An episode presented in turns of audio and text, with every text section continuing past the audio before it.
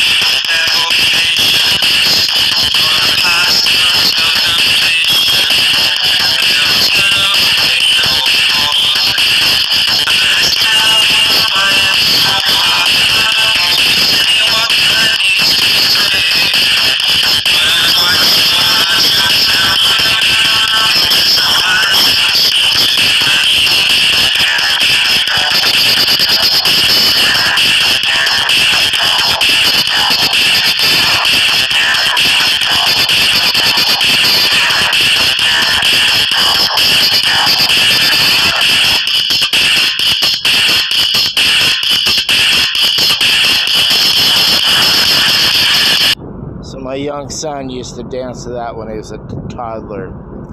He's in first grade right now. Hope my wife can um, do a good job of tutoring him. Hello, rock and rollers.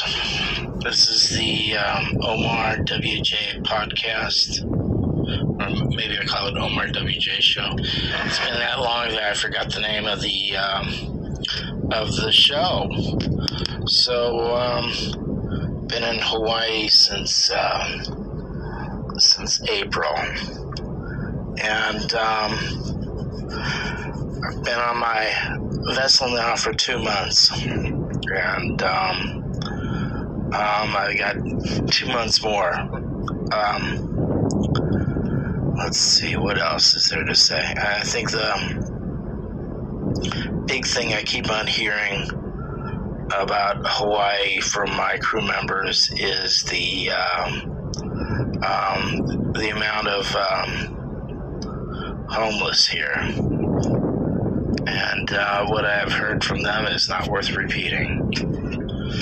Because it's like um, you know the people living on the streets aren't doing it because they have choices big thing I've also noticed is the number of wild chickens. Um, I don't remember the last time I was here for so long. Um, often I have been in um, Pearl Harbor on Ports of Call, but um, I'm satisfied with my situation see. So the point of today's show is to read this thing from the Associated Press about um, Abu Mumia Jamal and my I lost my my article, but his um, um, oeuvre his work is going to be donated to um, Brown University. Um, I don't think he's uh, getting out. He's um, too hot a political potato. Um, Brown University acquires trove of Mumia Abu Jamal's prison papers. So I will uh, try to read that tomorrow. Um, what's there to say? Don't really have any news off the cuff. I'm tired. I mean, just. Uh... So uh, I found the article. I'm out on the deck of my ship with all this uh, great sound um, effects in the background. The Ivy League University in Providence, Rhode Island says the collection documents Abu Jamal, Abu Jamal's trial, prison, and death row experience, which gained him global recognition as a face of the movement against the death penalty.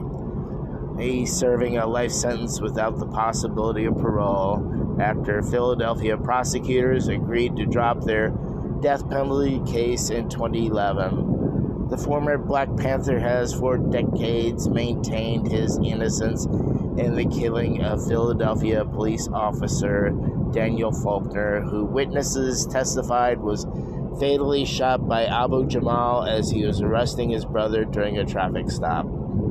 Brown University says the collection was acquired through a trust and that the purchase price is confidential. It includes more than 60 boxes of materials spanning from 1981 to 2020.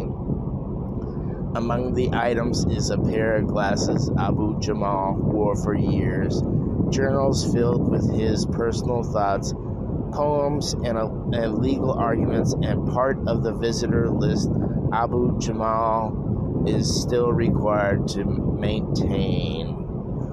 Um, okay, you can Google that and read that. Let me get back to my. Um, I can't even remember what this is called anymore. But um, that's it for today. And this is over seven minutes long. Hope you enjoyed listening. The main priority is to entertain, second priority is to instruct. This is Omar WJ.